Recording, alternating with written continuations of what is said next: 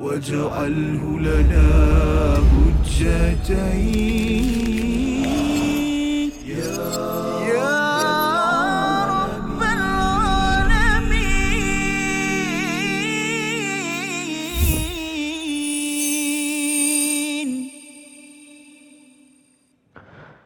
أعوذ بالله من الشيطان الرجيم.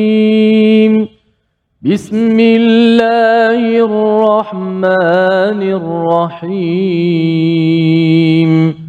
الحمد لله رب العالمين.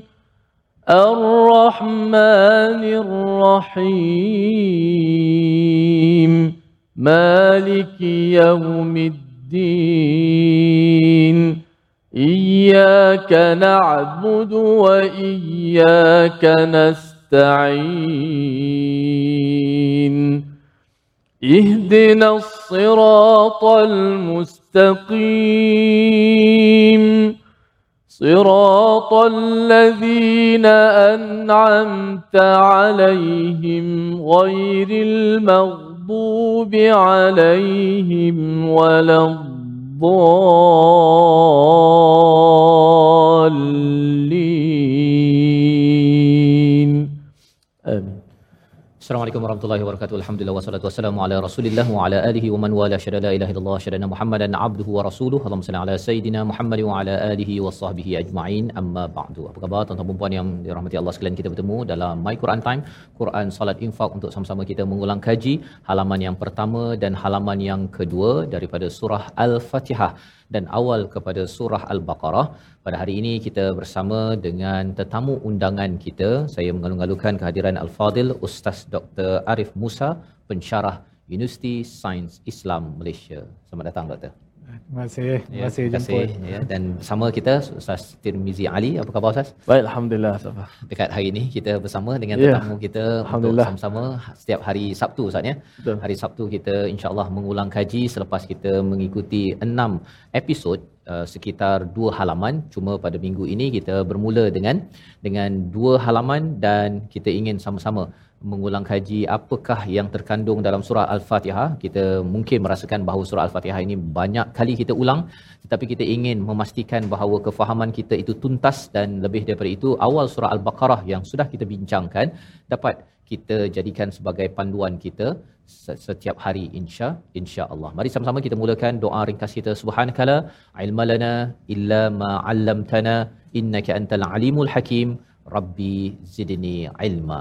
Sama-sama kita melihat kepada surah Al-Fatihah yang dibaca sebentar tadi sebagai satu surah yang amat penting sebagai pembukaan dan nama bagi surah pertama ini adalah surah Al-Fatihah. Mengapa dinamakan surah Al-Fatihah? Mengapa ianya berada pada uh, nombor satu berbanding dengan kalau kita tahu bahawa wahyu pertama ialah surah Al-Alaq. Terus kita bersama Al-Fadhil Ustaz Dr. Arif Musa untuk menjelaskan mengapa ianya diletakkan nombor satu dan dinamakan surah Al-Fatihah. Silakan, Doktor. Terima kasih Ustaz. Soalan yang sangat baik. Alhamdulillah wassalatu wassalamu ala Rasulillah wa ala alihi wa sahbihi wa mawala. Assalamualaikum warahmatullahi wabarakatuh. Jadi Alhamdulillah, ah, terima kasih kepada tim My Quran Time 2 kerana masih lagi sudi menjemput saya. Kasih Ustaz. Untuk kita, kita sama-sama terus ah, berkhidmat dalam kita me- menaikkan syiar Al-Quran insya-Allah di negara kita, negara Malaysia insya-Allah taala. Dan moga memandangkan ini adalah ulang kaji yang pertama Ustaz saya difahamkan. Yang pertama. Jadi harap-harap moga insya-Allah kita terus istiqamah lah ah, barisan panel dan juga insya-Allah dengan tuan-tuan dan puan-puan di luar sana Ah, dan juga yang di dalam studio ini juga tidak dilupakan ah, agar kita terus istiqamah dalam kita mendalami ilmu-ilmu ah, iaitu mutiara-mutiara yang Allah Subhanahu Wa Taala tinggalkan atas dunia ini untuk kita. Ah, menarik soalan yang Ustaz berikan tadi Ustaz ya berkaitan dengan Al-Fatihah. Mengapa ia diletakkan di depan? Mengapa dinamakan dengan Al-Fatihah itu sendiri? Kan? Sebab seperti mana yang kita tahu dan dibincangkan oleh para ulama iaitu susunan surah di dalam Al-Quran ini adalah tauqifi. Ah, di mana ia bersumberkan kepada wahyu ia bukan bersumberkan kepada ijtihad para sahabat bahkan Nabi sallallahu alaihi wasallam yang menyuruh supaya surah ini diletakkan di depan, surah ini diletakkan di belakangnya, surah ini diletakkan di seter- di tempat yang seterusnya dan sebagainya. Ya. Jadi pendek kata mesti ada hikmah-hikmah yang tertentu mengapa Al-Fatihah ini diletakkan di depan. Ya. Pertama sekali kalau kita pergi kepada nama itu sendiri, nama surah Al-Fatihah.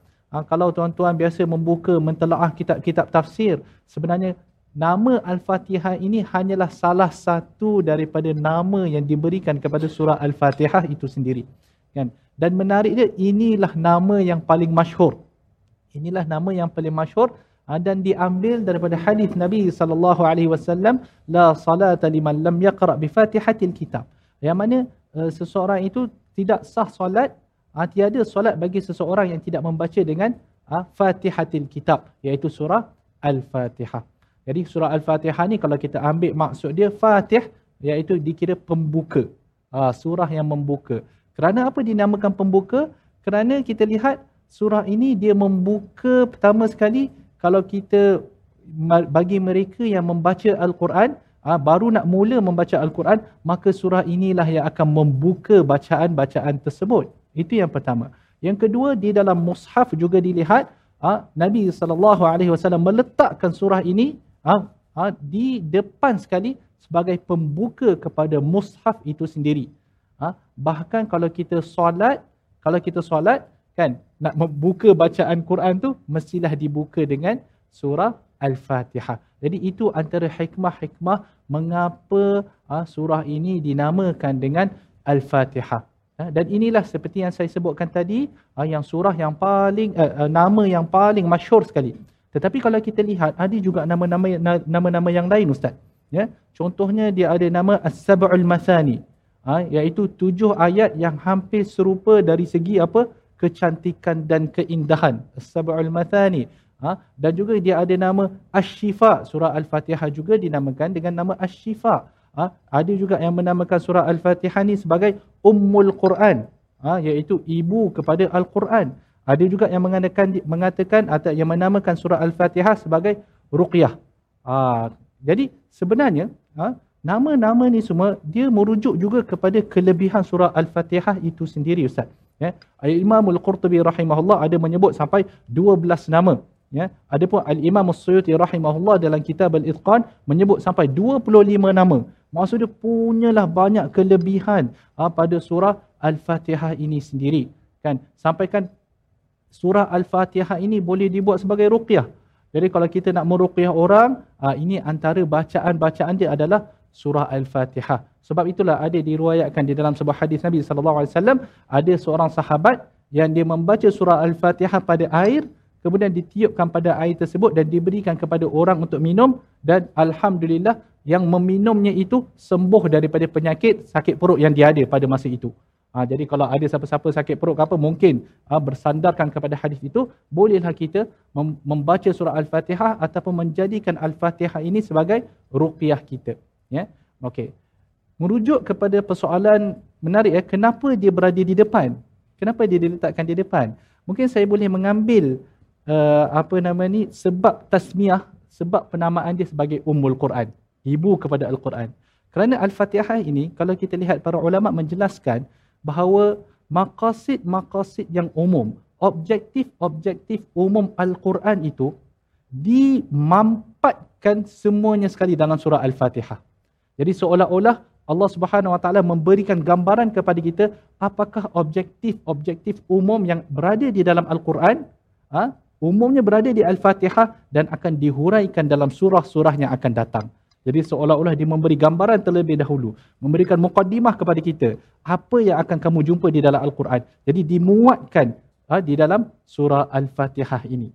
Ha, tapi itu memerlukan kepada tadabur yang tinggi lah untuk kita mendapatkan apakah sebenarnya objektif-objektif umum yang ada di dalam Al-Quran yang tersirat dalam surah Al-Fatihah. Wallahu taala a'lam. ucapkan pada Al-Fadhil Ustaz uh, Dr. Arif Musa untuk menjelaskan mengapa surah ini dinamakan Al-Fatihah ya dalam hadis Nabi dikaitkan dengan bifatihatul kitab pembukaan kepada kitab dan menarik bila Ustaz menyatakan tadi uh, pembukaan kepada kitab Al-Quran satu tapi dalam masa yang sama juga dalam solat pun pembukaannya sebelum baca surah-surah lain kena dibuka dengan surah Al-Fatihah lantaran solat dan juga Quran ni satu tahap lah Ustaz ya maksudnya kalau katakan kita bercakap tentang kehidupan kita kalau tak ada solat maka sudah tentu kita tidak akan membuka dengan al-Fatihah seperti mana kita membaca al-Quran. Jadi untuk kita terus berjaya kita kena pastikan solat kita dibuka dengan Fatihah. Dan untuk kita berjaya uh, dalam hidup ini perlu berpadukan kepada al-Quran sebagai kitab hidayah yang juga bermula dengan al-Fatihah. Dan bercakap tentang kejayaan ini dalam surah al-Fatihah ini ada penggunaan perkataan sirat ya uh, ihdinas siratal mustaqim pada ayat yang ke-6 dan diulang pada ayat yang ke-7 siratal ladzina an'amta alaihim sudah tentunya bila melihat perkataan yang berulang dalam satu surah yang pendek ini ini ada satu penekanan sirat dalam al-Quran ada perkataan sabil ada perkataan tariq apa beza sirat sabil dan tariq? Uh, soalan yang kedua menarik tetapi ini lebih kepada bahasa lah. Uh, uh, yang mana kita meneliti uh, aspek dari segi aspek bahasa dan bagaimana keterkaitannya dengan tafsiran itu sendiri. Ya. Jadi sirat ni kalau kita lihat tunjukkanlah kami jalan yang lurus. Ya, jalan yang lurus. Uh, kalau kita buka dalam kamus bahasa Arab yang Ustaz, uh, kita ada sabil pun jalan juga uh, ataupun laluan kan. Tariq pun laluan juga. Okey. Tetapi kalau kita buka dalam kitab uh, yang menjelaskan tentang uh, perbezaan-perbezaan antara kata-kata Arab ni, dia menyebutkan bahawa sirat ini merujuk kepada at-tariq sahal jalan yang mudah. Kan? Dan dia uh, walaupun dia merujuk kepada tariq sahal uh, kalau kita pergi kepada tariq tariq ini tidak bererti dia mudah. Jadi dia boleh pergi tariq ini seolah-olah dia boleh pergi mudah jalan yang mudah dia boleh pergi jalan yang susah. Uh, tapi kalau kita sebut sirat jadi dia adalah jalan yang mudah. Ya? Yeah? Adapun berkait dengan sabil, uh, para ulama menjelaskan bahawa sabil ini dia lebih luas daripada itu, kan? Dia uh, dan kebiasaannya sabil ini lebih luas daripada tariq dalam erti kata uh, sabil ini merujuk kepada biasanya digunakan terhadap benda-benda kebaikan, kebiasaannya. Sebab tu kita ada fi sabilillah ah, pada jalan Allah, kan? Kalau tariq ni kalau kita nak pakai pada kebaikan dia kena ada dia tidak boleh pakai torik sahaja. Kerana torik secara umum dia secara umum dia tidak merujuk kepada kebaikan. Bahkan torik ini kadang-kadang digunakan untuk neraka jahanam kan? Illa tariqa jahannam. Allah SWT sebut di dalam surah An-Nisa. Jadi sabil ni kalau nak beza antara sabil dengan torik ni sabil ni macam kebiasaannya digunakan pada ruang-ruang kebaikan. Torik ni tak adalah sangat. Ada juga pakai tapi ada juga kita gunakan pada uh, uh, jalan-jalan keburukan. Tapi saya nak bawa satu perkara yang agak menarik ya kata-kata al-Imam Ibn Al-Qayyim rahimahullah tentang tariq eh, tentang uh, sirat ni tadi. Dia kata sirat ni dia kata an yakuna sirat ni pemahaman dia adalah an yakuna tariqan mustaqiman sahlan maslukan wasi'an musilan ila al-maqsud. Hmm. Ha iaitu sirat ni dia adalah jalan yang lurus jalan yang lurus la i'wijaja fih Maksud dia jalan yang lurus yang dia tidak boleh ada bengkang apa bengkang bengkok. Bengkang bengkok. Bengkang bengkok betul ya Ustaz? Takut salah cakap pula. Okay. Tidak ada jalan yang bengkang bengkok ha? dan dia adalah mudah untuk dilalui kan? Dan jalan itu sendiri adalah luas, wasi'an, musilan ilal maqsud dan jalan itu akan membawa kita kepada tempat yang akan kita tuju. InsyaAllah. Ya, ha. jadi itu adalah uh, maksud sirat itu ya, ya uh, lurus tak bengkok mudah luas dan insyaallah kita ingin mendalami lagi surah al-Fatihah sebentar lagi kita berehat sebentar my Quran time Quran salat infak insyaallah waj'alhu lana hujjatain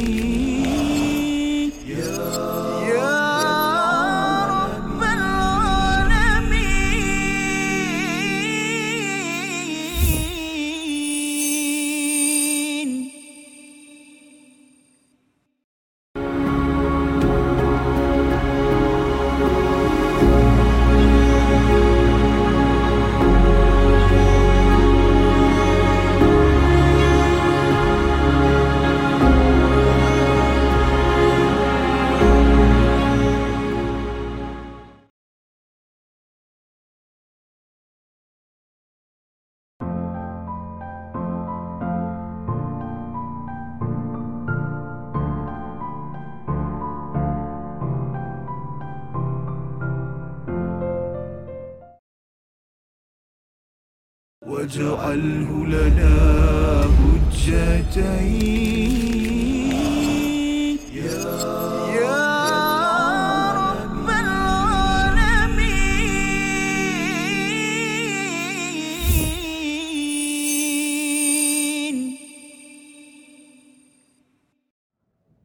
أعوذ بالله من الشيطان الرجيم.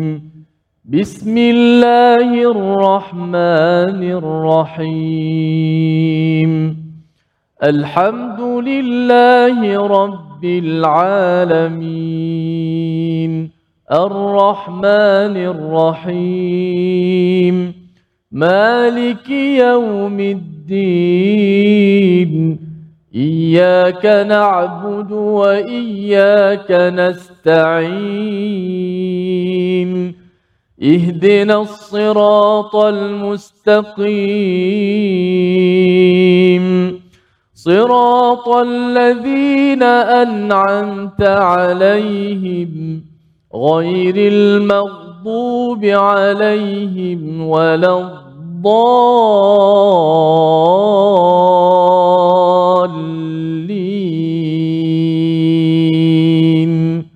آمين. Kembali kita dalam My Quran Time, Quran Salat Infak pada hari ini. Untuk sama-sama kita mengulang kaji pada halaman yang pertama surah Al-Fatihah dan juga surah Al-Baqarah pada ayat 1 hingga 5. Dan sebentar tadi surah Al-Fatihah sudah pun kita baca. Untuk sama-sama kita melihat apakah sebab dinamakan surah Al-Fatihah sebagai motivasi kepada kita. Dan lebih daripada itu ialah mengapa digunakan perkataan sirat iaitu satu jalan yang lurus, tidak bengkok, mudah dan luas. Dan jika kita merasakan bahawa bahawa ada kepayahan dalam kita mengikut kepada hidayah panduan daripada al-Quran itu adalah lebih mudah daripada kita jauh daripada jalan hidayah. Kerana itu akan menjemput kepada kepada jalan yang lebih lebih bengkok yang tidak mudah yang makin menyempitkan kepada dada dan juga kepada kehidupan kita seharian. Dan alhamdulillah hari ini kita bersama Al-Fadil Ustaz Dr. Arif Musa untuk sama-sama kita meneruskan perbincangan melihat kepada surah Al-Fatihah pada ayat yang kelima. Apabila kita melihat iyyaka na'budu wa iyyaka nasta'in iaitu padamu ya Allah kami menyembah, kami beribadah, padamu kami memohon pertolongan. Uh, mungkin Ustaz Dr. boleh jelaskan na'budu itu dan nasta'in. Uh, adakah yang nak budu ini dalam bentuk uh, singular ke plural jamak mufrad ke bahasa Arab sikit tapi mengapa dekat yang sta'in ini ada ya nun dekat hujungnya itu silakan Okey. Uh, soalan mengenai ayat yang kelima iaitu iyyaka na'budu wa iyyaka nasta'in yang bermaksud hanya kepada engkau kami menyembah dan hanya kepada engkau kami memohon pertolongan. Kalau kita fikirkan sejenak eh, kalau kita baca dalam solat, contohlah kalau kita solat berseorangan kan.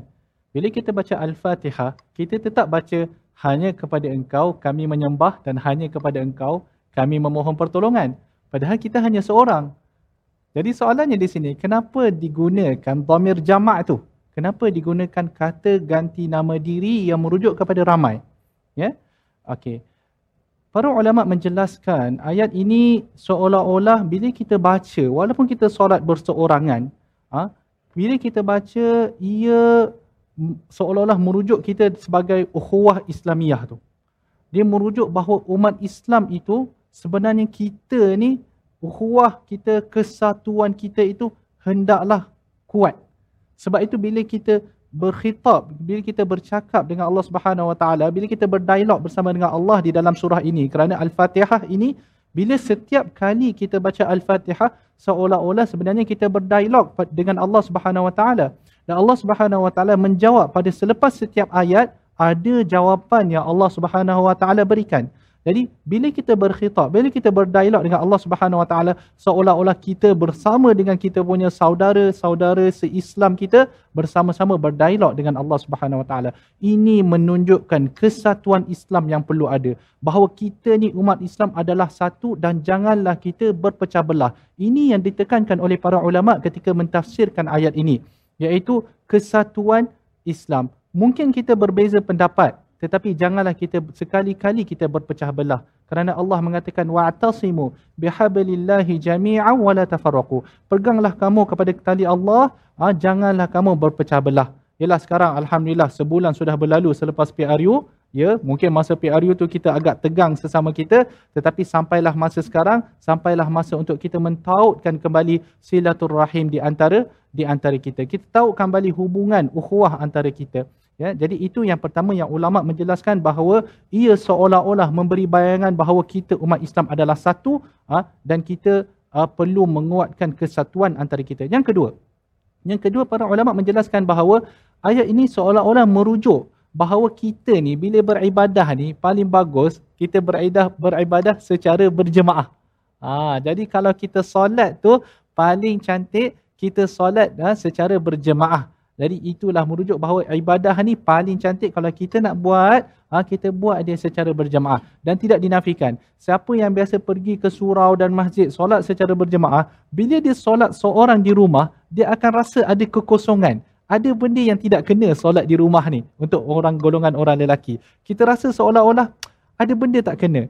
Ha, yang perlu membuatkan kita rasa macam nak kembali ke masjid, nak kembali ke masjid. Sebab itulah Nabi sallallahu alaihi wasallam mengkhabarkan antara tujuh golongan yang mendapat naungan Allah Subhanahu wa taala adalah rajulun qalbuhu muallaqun bil masajid. Lelaki yang mana hati dia terikat dengan masjid. Kalau dia tak pergi masjid dia rasa resah, rasa tak kena, nak khusyuk pun payah, kan? Ha, okey, itu antara hikmah uh, penggunaan jamak.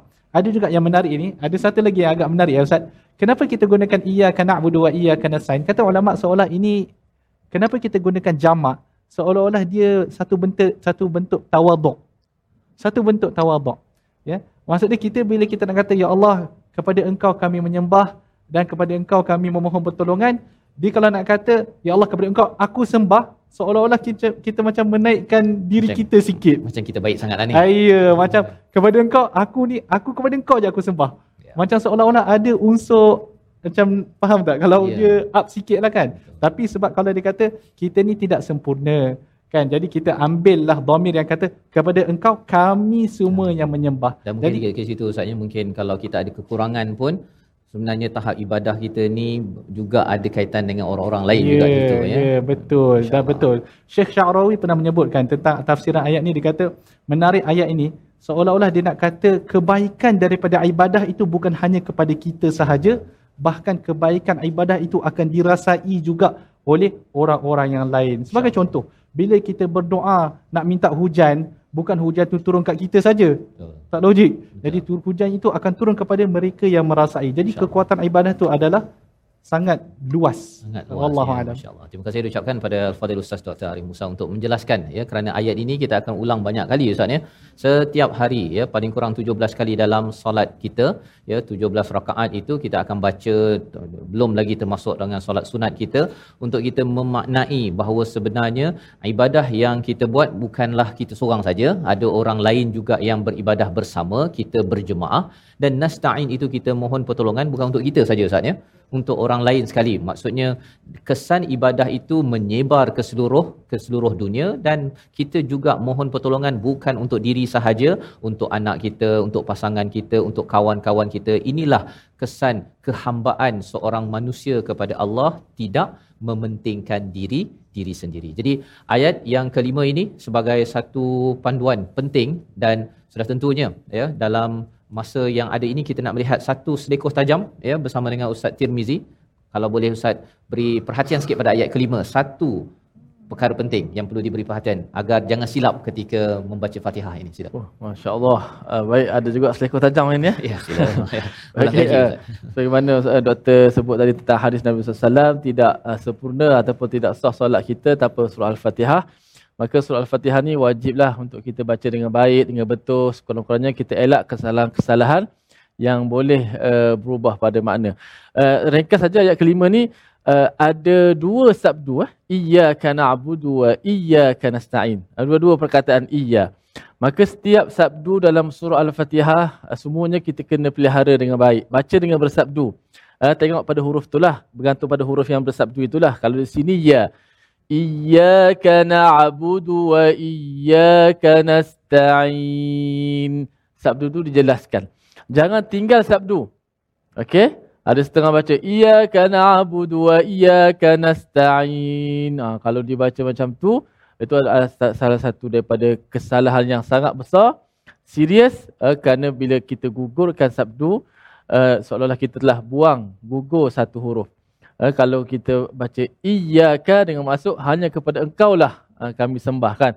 Tapi kalau uh, iya, al-iya maksud apa doktor? Al-iya. Oh, saya, saya, saya teringat uh, uh, al-iya dengan maksud uh, dia usyams. Oh. Uh, maknanya kalau kita kurang uh, uh, uh, hilangkan uh, sabdu, dia jadi seolah matahari yang kita sembah. Al-iya tu masuk dia usyam masuk dia cahaya matahari. Jadi sabdu tu kena jaga-jaga. Tapi jangan melampau pula. Ada setengah siapa ij ah dia saya wajar pondok dia kata Tok guru kata tekankan betul sabdu. Dia tekan tu hilang ya. Iyyaka na'budu wa ij ah dia jadi jadi was-was pula kat situ. Ah, maka tak nak macam tu. Dengan lenggok-lenggok sekali. Ah, lenggok-lenggok sekali. Wallahu a'lam. Terima kasih ucapkan pada Ustaz Tirmizi untuk sama-sama kita mengulang kaji pada minggu ini dan kita berehat sebentar My Quran Time, Quran Salat Infaq. واجعله لنا حجتين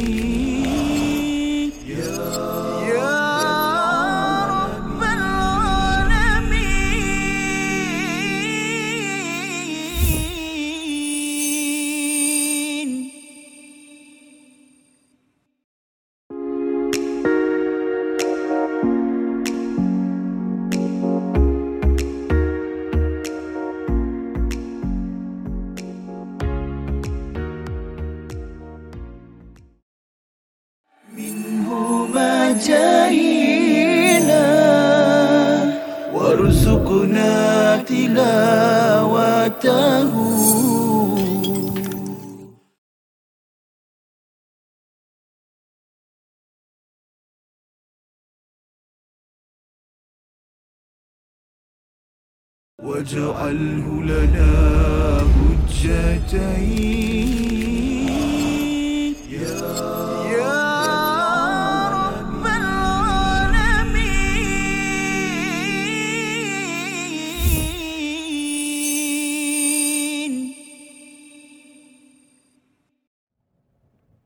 بسم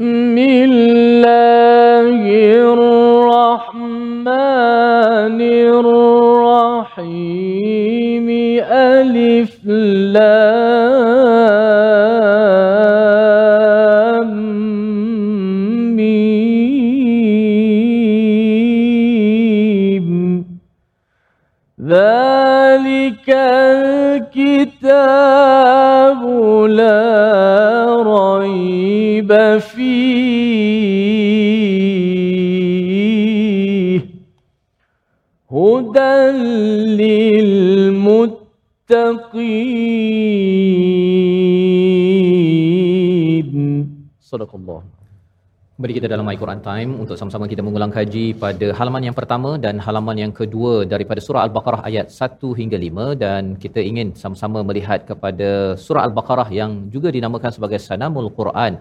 Apakah galakan daripada Nabi sallallahu alaihi wasallam kepada kita sebagai umat eh, Nabi Muhammad sallallahu alaihi wasallam untuk membaca surah yang paling panjang ini? Sama-sama kita mendengar daripada Al-Fadil Ustaz Dr. Arif Musa. Silakan Ustaz. Okay. Uh, surah Al-Baqarah uh, satu surah atau boleh kita boleh katakan ia adalah surah yang terpanjang uh, di dalam Al-Quran. Uh, kalau kita lihat muka surat dia uh, dia dia cover hampir dua juzuk setengah, hampir dua juzuk setengah. Uh, jadi surah Al-Baqarah ni uh, ia mengandungi pelbagai hukum hakam uh, bersesuaian dengan waktu penurunannya iaitu selepas hijrah Nabi sallallahu alaihi wasallam. Surah Al-Baqarah terdapat banyak fadilat-fadilat yang yang telah disebutkan oleh Nabi sallallahu alaihi wasallam. Cuma kita ni bila kita bertaamul, bila kita berinteraksi dengan fadilat-fadilat Al-Quran perlu kita ketahui satu benda. Satu perkara iaitu bukan semua riwayat adalah sahih. Dalam kita nak menentukan satu-satu fadilat, kita perlulah melihat terlebih dahulu, bukan semua riwayat itu adalah adalah sahih. Jadi kita insya-Allah saya akan sebutkan di sini beberapa riwayat yang insya-Allah sahih ha, agar untuk menjadi panduan kita, ya. Yang pertama sekali adalah hadis Nabi sallallahu alaihi wasallam yang diriwayatkan oleh Imam Muslim. Ha, yang mana uh, ia menceritakan tentang kisah uh, uh, yang yang diriwayatkan oleh Abu Umamah. Maaf, yang diriwayatkan oleh Abu Umamah uh, dia mengatakan bahawa uh, beliau mendengar Nabi sallallahu alaihi wasallam bersabda bahawa bacalah dua bacalah al-Quran iqra'ul iqra'ul Quran fa innahu ya'ti yaumal qiyamati syafi'an li ashabi. Bacalah al-Quran sesungguhnya al-Quran itu datang pada hari kiamat itu dengan memberi syafaat kepada pembacanya. Ya. Iqra'uz zahrawain bacalah dua yang bersinar. Bacalah dua perkara yang bersinar. Iaitu apa? Al-baqarah wa surah ali imran. Iaitu surah al-baqarah dan juga surah ali imran. Apa kelebihan kedua surah ini Nabi sallallahu alaihi wasallam menyambung fa innahuma ta'tiyani yaumal qiyamah ka'annahuma ghumamatan ah, ia akan kedua surah ini akan datang pada hari kiamat seolah-olah ia adalah dua awan atau dua naungan ha? kemudian disebut lagi atau dua kawanan burung yang berbaris-baris ha? tuhajani an ashabihima yang mana surah kedua-dua surah ini dia akan datang dalam bentuk seolah-olah dua awan yang akan menaungi kemudian mereka akan berdebat dengan Allah Subhanahu Wa Taala berhujah untuk Allah dengan Allah Subhanahu Wa Taala untuk pembacanya tadi. Mereka akan cuba untuk menyelamatkan uh, pembaca Al-Baqarah dan juga Al-Imran. Kemudian Nabi sallallahu alaihi wasallam menyambung, "Iqra'u surat Al-Baqarah fa inna akhdaha barakah wa tarkaha hasarah wa la yastati'uha al-batalah." Bacalah surah Al-Baqarah kerana kalau kita mengambil dia ia penuh dengan keberkatan, kalau kita meninggalkannya maka ia adalah satu kerugian yang sangat besar dan juga golongan-golongan ahli sihir tidak mampu untuk menandingi ataupun tidak mampu untuk nak melawan dengan surah Al-Baqarah. Jadi ini satu riwayat yang sangat menarik yang mana surah Al-Baqarah ni digambarkan oleh Nabi sallallahu alaihi wasallam ia akan datang pada hari kiamat dan dia akan memohon berdoa pada Allah Subhanahu wa taala untuk pembacanya itu. Itu antara salah satu daripada riwayat yang yang disebutkan. Cuma mungkin Ustaz saya boleh nak bawa boleh sempat lagi ke masa untuk boleh, saya nak kan. uh, uh, sebab uh, ada satu kisah yang agak menarik yang diriwayatkan oleh Usaid bin Khudair. Ya. Yeah? Di mana Usaid bin Khudair ni pada satu-satu masa, pada satu malam, beliau membaca surah Al-Baqarah. Ha, di, kemudian uh, beliau membaca surah Al-Baqarah, di sebelahnya ada kudanya, berdekatan dengan kudanya adalah anak beliau, ya, Yahya. Kemudian uh, ketika mana Usaid sedang membaca surah Al-Baqarah, tiba-tiba kuda dia rasa tidak tenteram, bergerak-bergerak. Bila Usaid menyedari perkara tersebut, dia diam. Dia berhenti membaca. Kemudian kudanya pun berhenti membaca. Kemudian Usaid bila Usaid menyambung balik bacaan, kuda tadi bergerak juga. Bergerak-bergerak macam tidak tenteram. Ha? Kemudian kerana takutkan uh, anaknya sebab anaknya berada di sebelah kuda tersebut, jadi Usaid pun bangun hendak mengambil anaknya. Kan? Ketika itu Usaid nampak dia pandang ke langit. Dia nampak apa? Dia nampak seolah-olah ada awanan, kumpulan awan yang di dalamnya ada lampu-lampu. Ha? Jadi keesokan pagi je Usaid mengkhabarkan kisah tersebut kepada Nabi sallallahu alaihi wasallam, maka Nabi menyebut bahawa itulah sebenarnya yang awan yang di dalamnya ada lampu-lampu itu sebenarnya adalah kumpulan malaikat. Hmm. Kalaulah kamu membaca, kalaulah kamu Usaid terus membaca surah Al-Baqarah, nescaya awan itu tidak akan bergerak dan berada di situ sehingga ke pagi sampailah semua orang boleh nampak. Tetapi kerana Usaid takut, jadi dia pun bangun dan dia meninggalkan tempat tersebutlah. Tapi kalaulah sahaja Usaid terus membaca, maka kumpulan malaikat itu akan terus menaungi Usaid. Jadi ini nampak tak kehebatan surah Al-Baqarah ataupun kehebatan Al-Quran itu sendiri sehingga kan para malaikat datang dan menaungi pembaca dia. Kadang-kadang kita tidak sedar. Kadang-kadang kita baca, kita kita fikir dari segi, yalah kita baca kadang-kadang nak menghabiskan ke ataupun kita baca, kita hanya lihat pada aspek tajwid semata ke tetapi sebenarnya para malaikat insya-Allah kalau kena cara dia iaitu kena dengan niat ikhlasnya insya-Allah para malaikat akan menaungi kita ha, daripada langit wallahu taala insyaallah itu adalah satu motivasi yang besar sebenarnya. Sudah tentunya kerana surah al-baqarah ni panjang ustaz ya.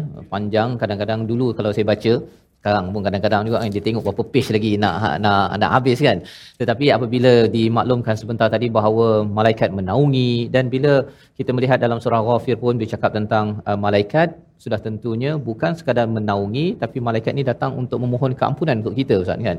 Memohon keampunan untuk ahli keluarga kita itu adalah sebagai salah satu daripada anugerah yang yang besar untuk kita sebagai motivasi untuk kita membaca surah Al-Baqarah.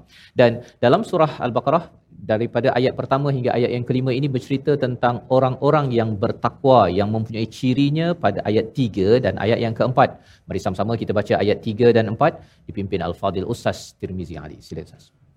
أعوذ بالله من الشيطان الرجيم بسم الله الرحمن الرحيم الذين يؤمنون بالغيب ويقيمون الصلاة ومما رزقناهم ينفقون.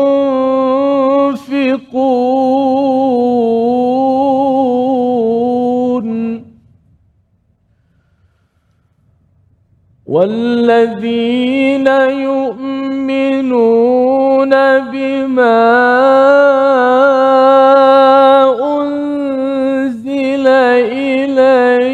إليك وما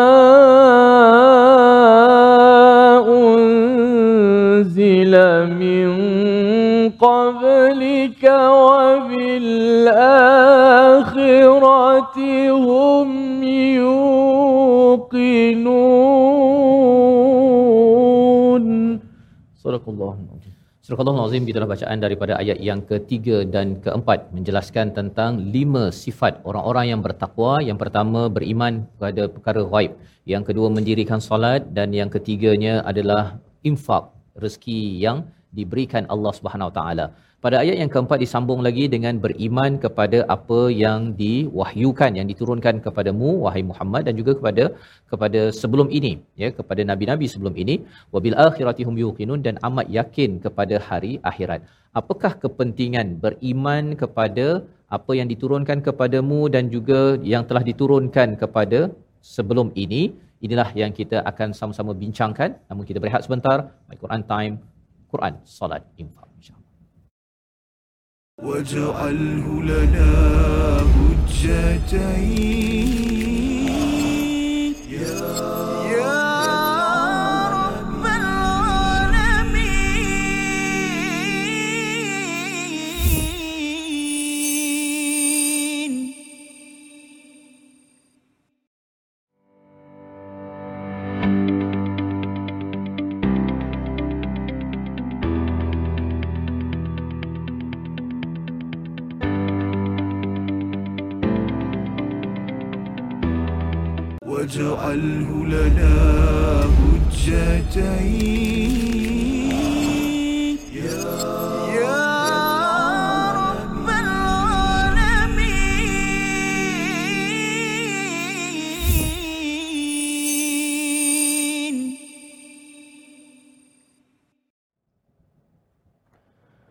أولئك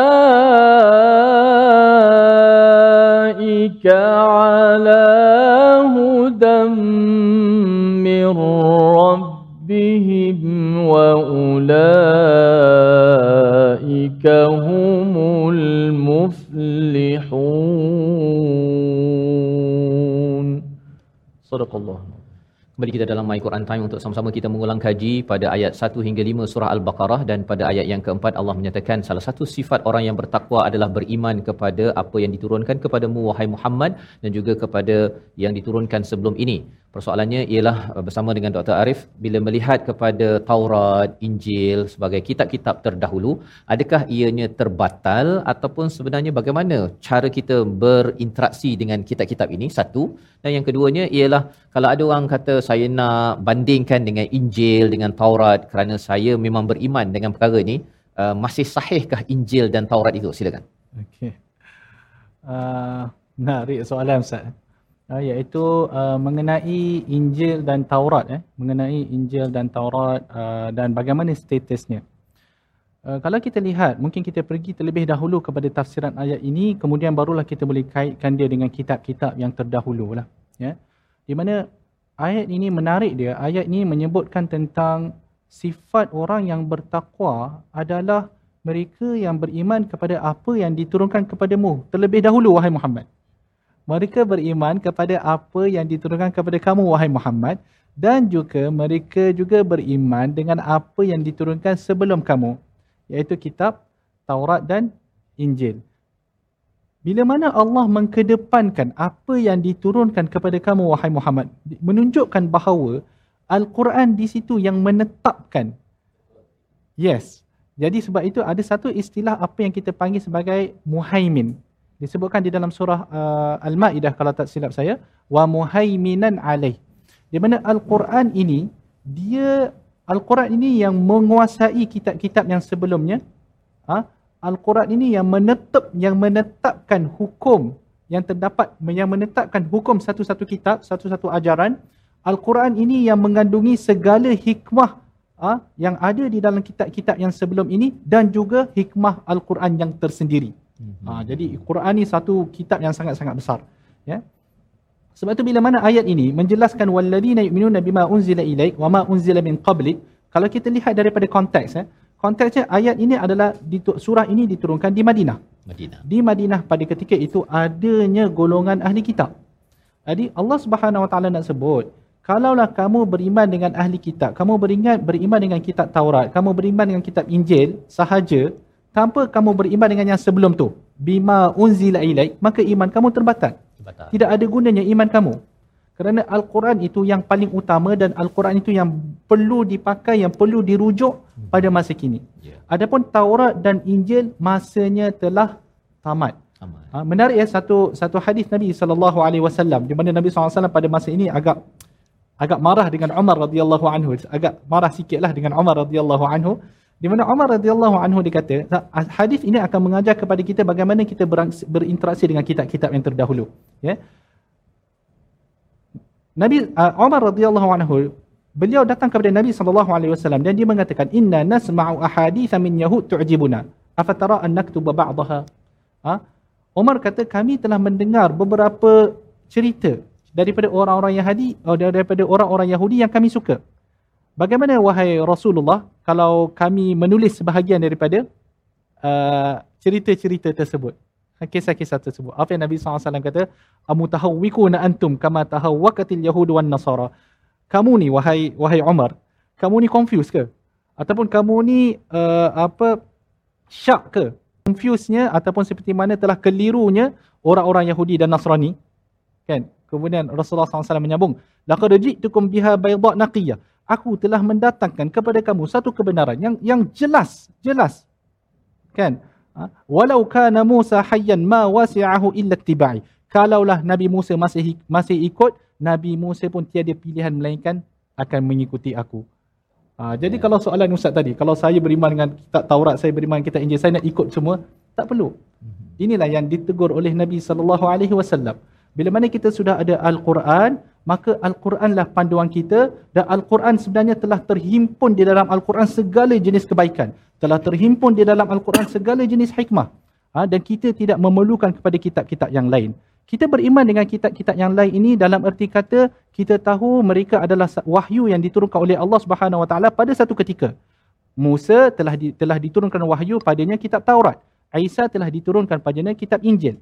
Tetapi bila mana datangnya Al-Quran, maka manansakh min ayatin aw nunsiha na'ti bi khairin minha. Kami tidak menasahkan satu petanda, satu ayat melainkan kami akan datangkan yang lebih baik daripadanya.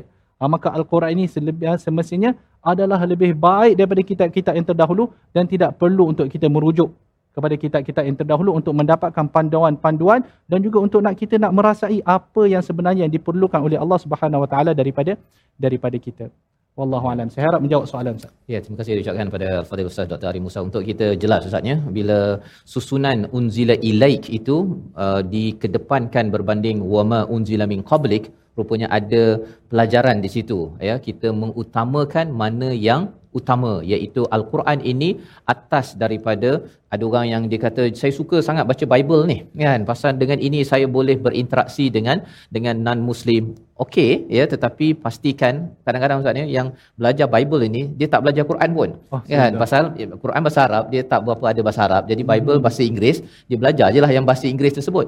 Rupa-rupanya keutamaan yang kita belajar dalam ayat yang keempat ini yang dijelaskan oleh Al-Fadhil Ustaz sebentar tadi kalau pun nak terlibat dalam perbandingan agama pastikan Quran ini di Bekam. dipelajari betul-betul ya. Dan kemudian kalau nak belajar yang lain itu dengan neraca bahawa al-Quran ini sebagai muhaimin Ustaz ya sebagai neraca yang akan membezakan yang betul salah pada Bible, Injil, Taurat yang kadang-kadang pun sudah di ditukar, dicampur adukkan. Baik, jadi itu adalah pelajaran daripada ayat yang keempat yang moga-moga dalam halaman yang kedua ini ada pelajaran penting sebagai panduan kita sebagai orang yang bertakwa. Kita doa pada Allah Subhanahu Wa Taala agar Allah selalu memimpin kita menjadi orang bertakwa yang digelar sebagai ulaika ala hudam mir rabbihim wa ulaika humul muflihun. Berjaya di dunia di akhirat kerana berada di atas hidayah daripada Allah Subhanahu Wa Taala. Kita berdoa di hujung ini bersama Al-Fadil Ustaz Dr. Arif Musa. Silakan Ustaz. Bismillahirrahmanirrahim. Alhamdulillahirabbil wassalatu wassalamu ala asyrafil anbiya'i wal mursalin nabiyina Muhammad wa ala alihi wa sahbihi ajma'in. اللهم إنا نسألك بكل اسم هو لك سميت به نفسك أو أنزلته في كتابك أو علمته أحدا من خلقك أو استأثرت به في علم الغيب عندك. أن تجعل القرآن ربيع قلوبنا ونور صدورنا وجلاء أحزاننا وذهاب همومنا. اللهم ارحمنا بالقرآن واجعله لنا إماما ونورا وهدى ورحمة. اللهم ذكرنا منه ما نسينا وعلمنا منه ما جهلنا وارزقنا تلاوته آناء الليل وأطراف النهار. واجعله لنا حجة يا رب العالمين وصلى الله وسلم على سيدنا محمد وعلى آله وصحبه وسلم والحمد لله رب العالمين. Amin amin ya rabbal alamin. Moga-moga Allah mengabulkan doa kita sebentar tadi. Saya mengucapkan ribuan terima kasih kepada Al-Fadhil Ustaz Dr. Ari Musa ya bersama pada episod ulang kaji pertama My Quran Time 2.0 ya sebagai satu pembukaan yang harapnya kita tidak akan bosan-bosan melihat pada surah Fatihah dan surah Al-Baqarah kerana ianya mempunyai kelebihan yang tersendiri sebagai peluang kita mendapat bantuan hidayah daripada Allah Subhanahu Wa Taala. Jadi kita akan bertemu lagi pada episod baru pada hari esok insya-Allah. Kita bertemu lagi dalam My Quran Time. Jangan lupa untuk tuan-tuan bersama dalam tabung Gerakan Al-Quran sebagai satu platform kita uh, menunjukkan bahawa ya Allah saya ingin menjadi orang yang bertakwa walaupun 10 sen 20 sen tetapi itu sebagai salah satu wadah untuk saya membuktikan ketakwaan saya kepada Allah Subhanahu Wa Taala. Kita bertemu lagi dalam My Quran Time Quran Salat Infaq insyaAllah. آناء الليل وأطراف النهار واجعله لنا هجتين